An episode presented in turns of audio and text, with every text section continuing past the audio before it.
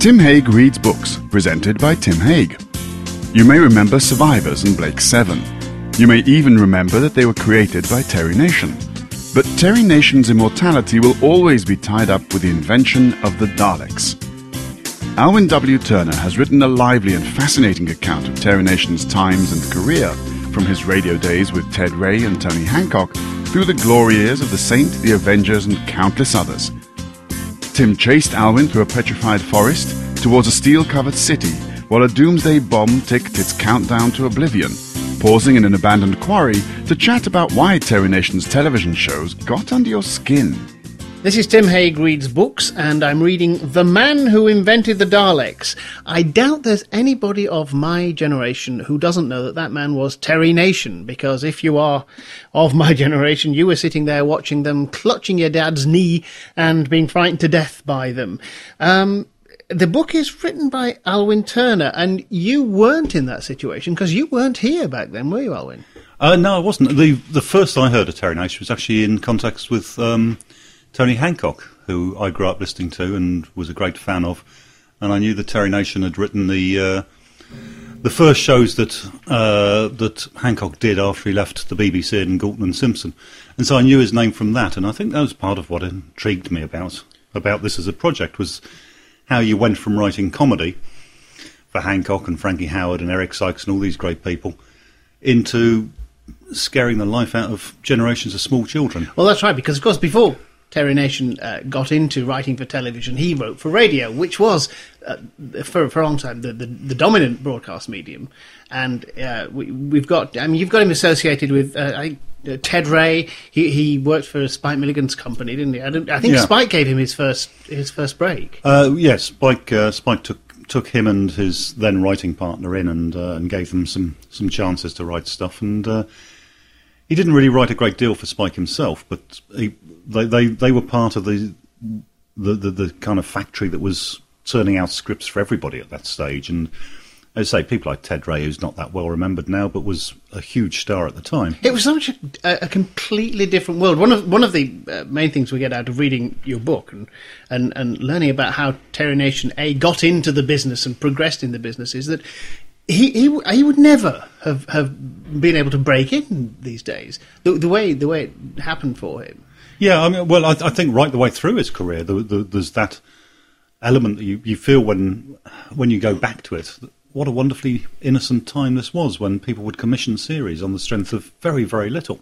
And, and not just that, but, but the, the, the, the, sort of makeshift approach to doing everything. You've got a marvelous story about him uh, getting in, involved as, as Hancock's scriptwriter. Mm. And then Hancock's doing a tour of, uh, of, of, the country and, and uh, doing shows here and there, a week here and there. Takes him with him, takes Terry Nation with him for his scriptwriter, won't use any of the material, but insists on sharing a room with him. Well, I, I, I think that was actually probably his main contribution to Hancock's career. Was uh, he did write a couple of the, the TV episodes, but he was supposed to be on tour with him for having written his live material. But Hancock was a terribly neurotic, nervous man who got very scared of new material and tended to junk it at the last minute and go back to the stuff that he'd been doing for years on the uh, on the, the, the, musical circuit. And Nation was really there. I mean, in his own words, as a babysitter. I mean, he was, and, and Hancock would sit up all night drinking and talking and rambling about the world, and Nation just kind of shared. Do you think he was ever a very good comedy writer? I don't think very good. No, I mean, I think he was. Uh, he was never going to be the equal of of Spike or Eric Sykes or Galton and Simpson. I mean, the, the, the, it was a time when there were some incredibly good writers around. Johnny Speight as well. These people were great writers, mm. and he was never going to be a great comedy writer. He was always second division, really. Uh, well, I was going to propose that. I mean, we're going to go on to talk about the Daleks, of course we are, and of Survivors and Blake Seven and all all these other things that he mm. that he wrote. And I, I can remember seeing a lot of these things. And I can remember uh, not necessarily being very impressed with the writing, but I remember them. Mm-hmm. And I saw a lot of TV back then that's completely gone. Yeah. And yet I remember details, actual details from some of uh, Terry Nation stuff. And and I think that that's his secret, isn't it? That he does manage to get inside you. Yeah, I, I think so. I mean, it, even when he was onto his own stuff and it was the, the, the fields that he became famous for writing in, technically, objectively, they're not necessarily the best scripts that have ever been written. but they are incredibly compelling. I mean, he was a very good storyteller, um, and and if the dialogue's sometimes a bit on the clunky side, and he's not really that interested in developing characters, and there's sometimes inconsistencies and repetitions and so on, it kind of doesn't matter. You you you want to keep on watching, and there will be images that will stay with you. He wasn't. Uh, he didn't think the Daleks was going to be the big thing, did he? Uh, uh, when he started, he was writing something else when, when he was commissioned. to Indeed, write yeah. I mean, well, to start with, he, he turned down the offer to, to write the Daleks stuff because uh, he was on tour with Hancock, and he felt it was beneath his dignity to be writing kids' TV anyway. And then um, Hancock and he fell out.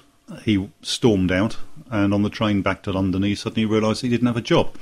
So he hurriedly phoned his agent and found that the offer was still on the table. So he thought he'd do that.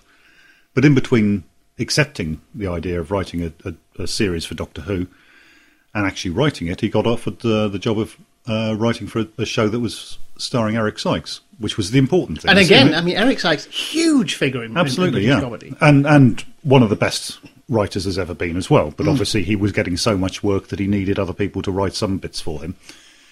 And that was the important thing as far as Nation was concerned. He was he had this big show coming up with Eric Sykes, and so he had a week to knock out the, the first Dalek story, and he did it in a week, uh, writing a script a day, uh, an episode a day rather, and thought no more of it. Yeah, that was that was it. It was he, he sent it off to the BBC. They accepted it, and he ignored it. And But it and wasn't scheduled was it. to be the the uh, as early in the series either. I, I Yeah. again, I hadn't realised. You see, I know lots about this. I remember reading a book when I was about twelve by um, Terrance Dicks and, and Malcolm. Mm-hmm. Malcolm Hulke, Yeah, yeah. um, about about the making of Doctor Who. Uh, by the way, really useful. I've been I've been impressing people with my knowledge since I was 12 Mm-hmm. on the basis of that book. Um, but uh, what they don't tell you in that book is that it was going to be like the fifth fifth adventure for Doctor Who, and they had to move it forward. Yeah, there's a, a story that uh, that fell out of the schedules, and they, they it was the only script they had available, um, and filming was just about to start, and so they they, they had to go with it. And the Daleks made Doctor Who. We Uh, wouldn't, I don't think we'd have yeah. Doctor Who now if, if the Daleks I, had not I, been the I, I think were. that's I think that's generally accepted as, as yeah. It was the, the, the, the ratings weren't very good for the first storyline in Doctor Who. There were a lot of people at the BBC weren't that convinced by it as a concept in the first place, and quite a few would have been happy to see see the back of it.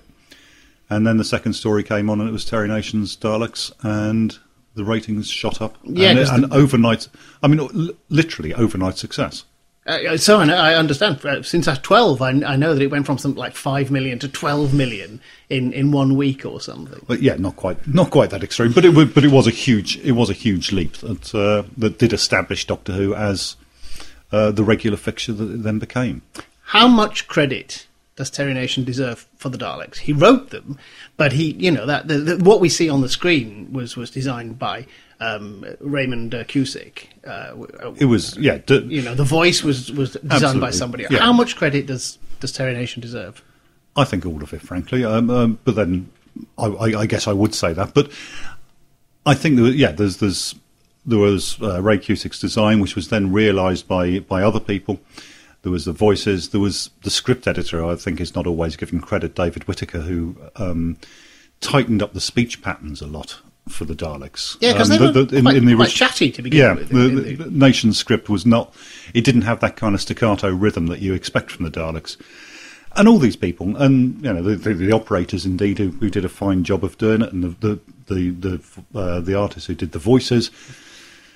There's a lot of people involved in it because that's what television is. It's a Yes. collaborative medium, and inevitably, there's lots of people in there. Um, on the other hand, my argument would be that if you could take any one of those out, and the Daleks would still exist. They'd be slightly different, but they would still be the Daleks.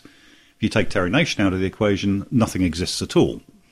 And that seems to me that's the relevant bit. And he, he did have that central insight that all all, all te- television monsters up to then had been a man in a suit.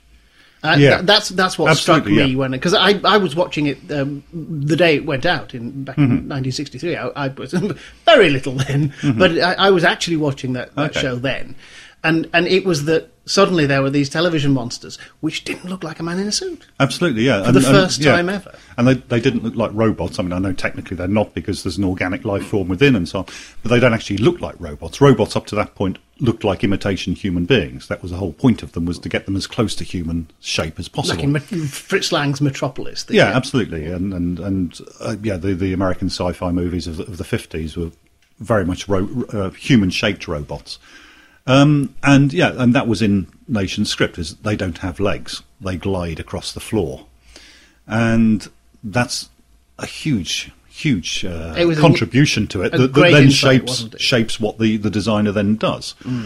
Um, and so I say, with, if, if you take Terry Nation out of it, then nothing like that exists at all. Um, you know, the Daleks simply aren't there. And I, I, I, I don't know. I, I've compared it to uh, uh, the, the the records of the Beatles. If you take Lennon and McCartney out, then there's nothing there. Which doesn't say that George Martin doesn't make a contribution as a producer or. Uh, Norman Smith as the, the engineer or whoever, you know, the arrangers of the various things. Everybody makes a contribution, but still there has to be the original ins- inspiration and the material to work from. The um, story of the name, again, I've, I've carried that for years, but you've exploded where the, where the name came from, the Daleks. Oh yeah, well, it was it was a story that Nation himself put about that he he, he got it off the uh, the spine of he the made things up? encyclopedia. yes, indeed. Well, the, it's one of the things about Terry Nation is that uh, in his interviews he did tend to tell a good story, and if it weren't entirely factually based, he didn't really worry too much about that. So he made up this story that he'd got it off the spine of an encyclopedia that was Dal to Lek. Uh, he admitted, uh, you know, about ten years after that, that it was a not load of nonsense. But the story Good story, though, because it's a great story, and it survived. That when he died in the, in the late nineties, I mean, the obituaries, many of them included that story, even though he'd, you know, it was, it was twenty or more years since he had said it wasn't true. It still survived because it's, it's, it's a better story than it just came into his head, which is the truth that he, he, it just happened. You say in the book that the, the Daleks are uh, uh, an image. It's it's a it's a creation that that has completely outgrown and out outlived it, it, its origin. It, in, in the same way that the Frankenstein's monster, you know, has taken on, as it were, a life of its own. Yeah. And, and, and, and that's that's true of the. You could almost do anything with the Daleks. They did. I mean, the merchandising, and of course, BBC Enterprises was was was formed largely to to uh, accommodate the the, the uh, new revenues that were coming in from merchandising. Well, yeah, I mean that, that that's uh, off into the, the this this extraordinary piece of luck that he had that the contract he signed didn't assign copyright to his work, and toy manufacturers and the like started coming to the BBC after they were after the series was aired, saying we want to do a Dalek toy. They had to negotiate a deal, but you know, and, and they agreed that Nation and the BBC would take a fifty percent cut each and he became incredibly wealthy on the strength of merchandising rather than writing. And nowadays, that, that sounds like a terrible omission by the BBC, but of course, they hadn't had a Dalek before. There. Well, had been nothing that you could merchandise in Oh, that oh, way. yeah, before. uh, absolutely. I mean, that, that, it, the, the the concept of merchandising on that kind of scale. Um, I mean, obviously there've been bits, but the, no, nothing anywhere like the, the, the Dalek mania craze that swept the nation in in '64. Um, but also, they weren't used to the idea of freelance writers. Um, you know, normally that would have been, uh, if it had been a year before, it would have been uh, written by a staff writer at the BBC, who therefore obviously wouldn't be entitled to copyright because he would have been on uh, on on the payroll. not not part of this story, but exactly the same reason that Delia Derbyshire didn't become rich bec- when when she realised Ron Grainer's music for, Mm-hmm. for the theme tune, because you know Ron Grainer had a copy had a, had a, a royalty on it, and Delia Derbyshire was an employee of the BBC, and she, Mm-hmm. Yeah. she never. In fact, he tried to give her um, half the royalties, and, and the BBC wouldn't let her. Yeah. wouldn't let her take it. which is part of going back to um, who created the Daleks. Uh, you know, part of the issue was people like Ray Cusick, who clearly had a big, sh- big hand in shaping the things. Uh, what was on the BBC staff, and he, he uh, eventually received an ex gratia nominal little payment for having done this, but he didn't share in the uh, in the benefits of it.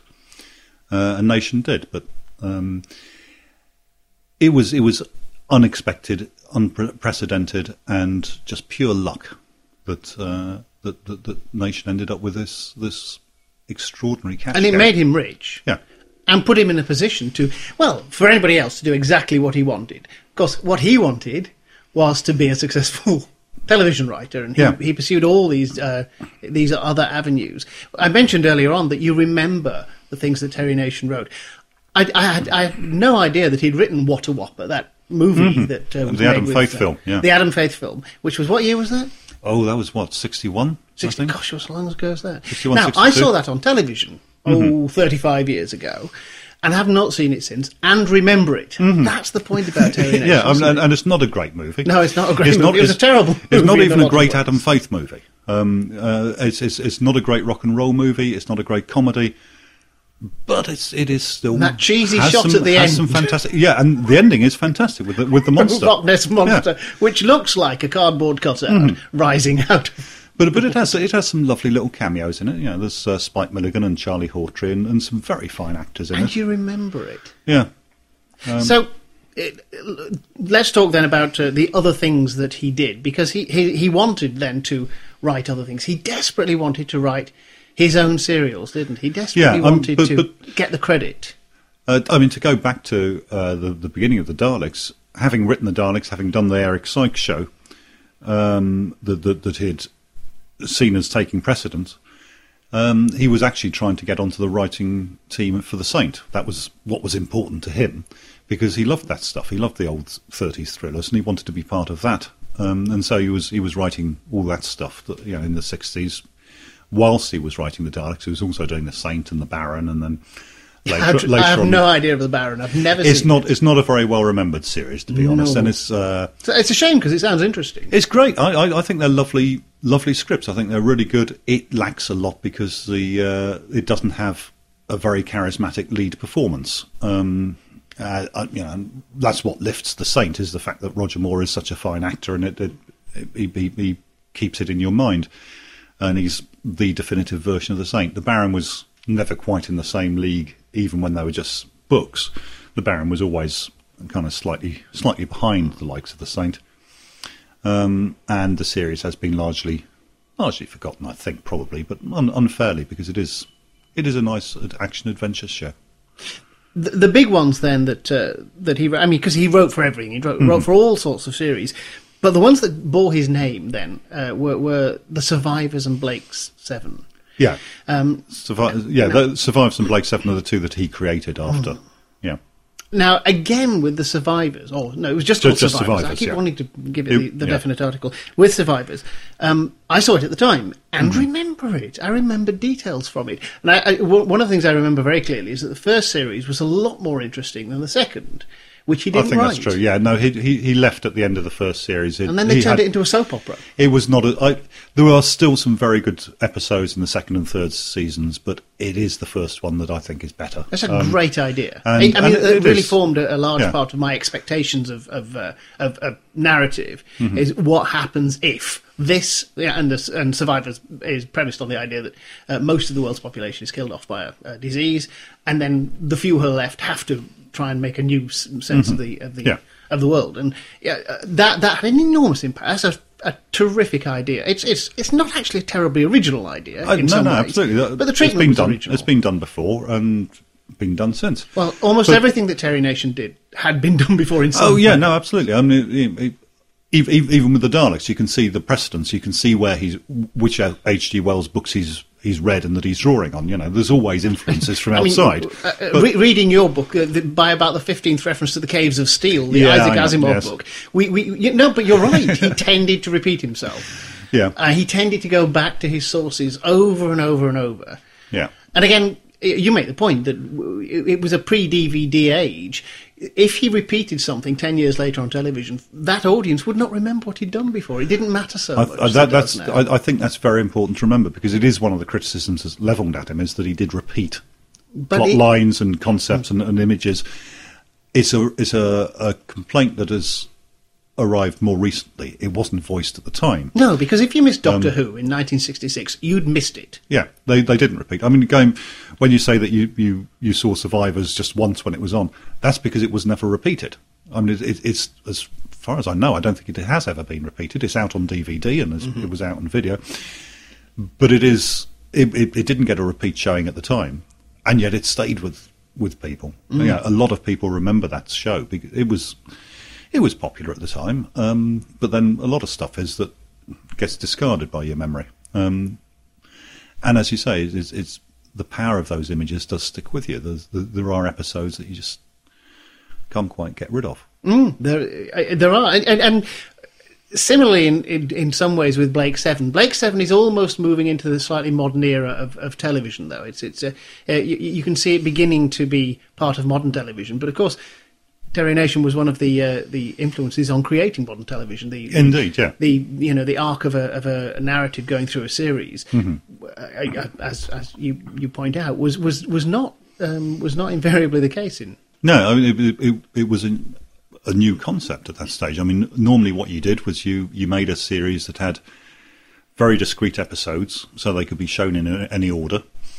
Um, and the idea of having a, a, a, narrative arc that stretched right across the entire 13 episode series was not really a, a very good idea. But you can't imagine X Files made in any other way. These Absolutely, days. yeah. No, it became it became standard. But as, as you say, he helped shape this, and he he did with a lot of it. And, and and one can concentrate too much on what he was influenced by and where he where he got ideas from, without and, and, and lose sight of the fact that he was also breaking a lot of new ground. How important was Blake Seven? That that was the one that, that established this arc of, uh, of narrative and, and the, the cliffhanger endings, which again, uh, or cliffhanger endings for for a series, Mm-hmm. Yeah. or for a season they call it, a season Yeah. cliffhanger, which again was an innovation. Then, how important is Blake Seven? Well, I, th- I, I think that in itself is is a huge contribution to, to the shape of popular television as, as as we ex- we know it now. That that wasn't around. The idea of a cliffhanger obviously had been. I mean, you know, that was the basis of all those Republic SF movie uh, series back in the um, the 30s, and you know, all, all, all, uh, the the Dan Dare and stuff had always had cliffhangers. But the idea of leaving it at the end of a 13 week series, knowing that you weren't going to come back to it for another nine months. Well, that, that took a certain amount of courage that you left people hanging for, for that amount of time. And killed people off all of it because it was Blake's three by the time it finished. Well, indeed. Well, I mean, by yeah, by the, th- the third season, it wasn't Blake, um, which which was really a huge That's thing. The, the idea that yeah, I mean, this Janet is Leigh in Psycho being killed off, isn't it? You, Yeah. you, you don't expect your lead character to be. yeah, and this is you know. We're now talking in, in the days since Taggart, when it's, it's, it's not unheard of anymore. But at that stage, I, I, I don't think there's a precedent for the title character disappearing from a series and the series just carrying on with the same title as though as though nothing had happened. But but that was largely because the actor playing Blake wished to leave. But he was also capable of killing off characters. Um, you know, halfway through the second series, Yeah, he one of the need them to originals was a killed Charlie because Sheen on him, did he? Indeed, yeah. You didn't, you, you didn't you didn't wait for that. You just he he, he wanted to get that element um, in Blake Seven particularly of of a sense of danger that you couldn't just assume that your favourite characters were going to stay around.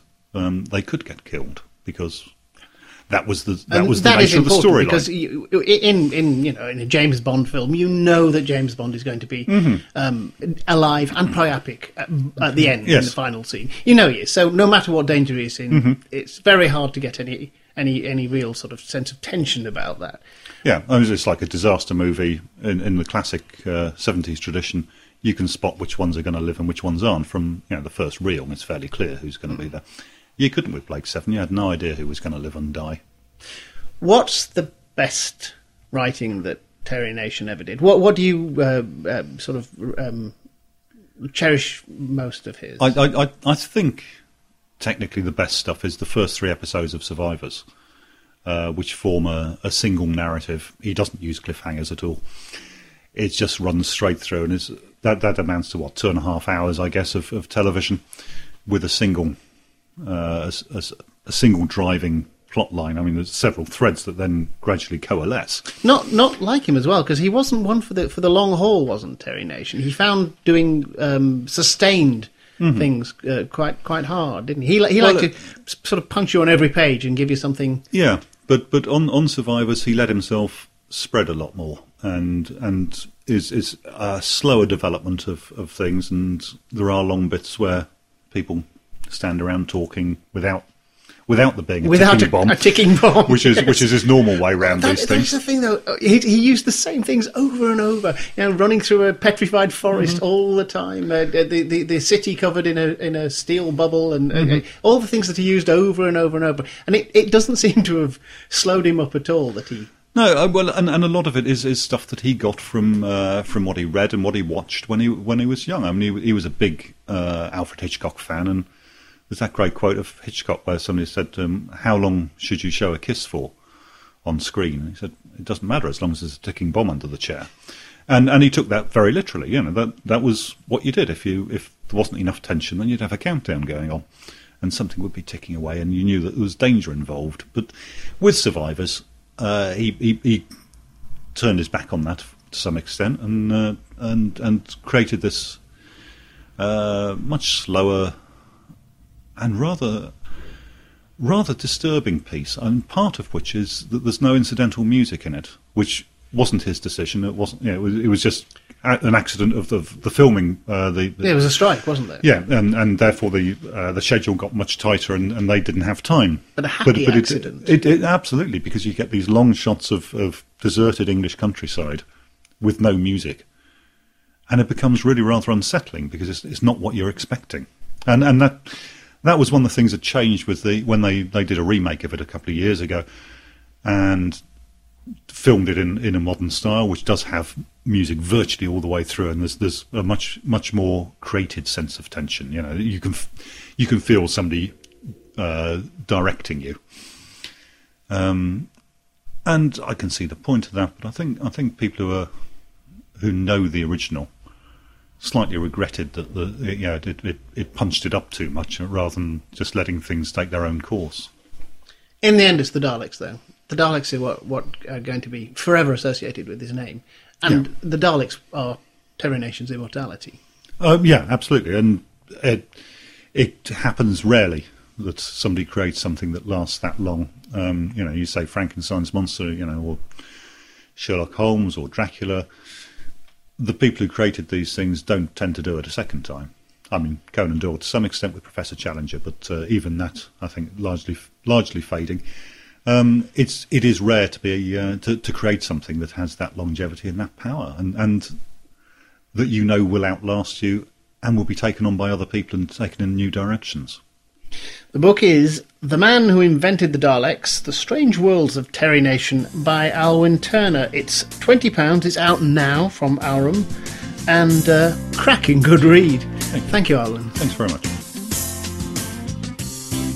That was Tim Hague Reads Books, presented by Tim Hague. Tim Hague Reads Books is a Green Shoot production.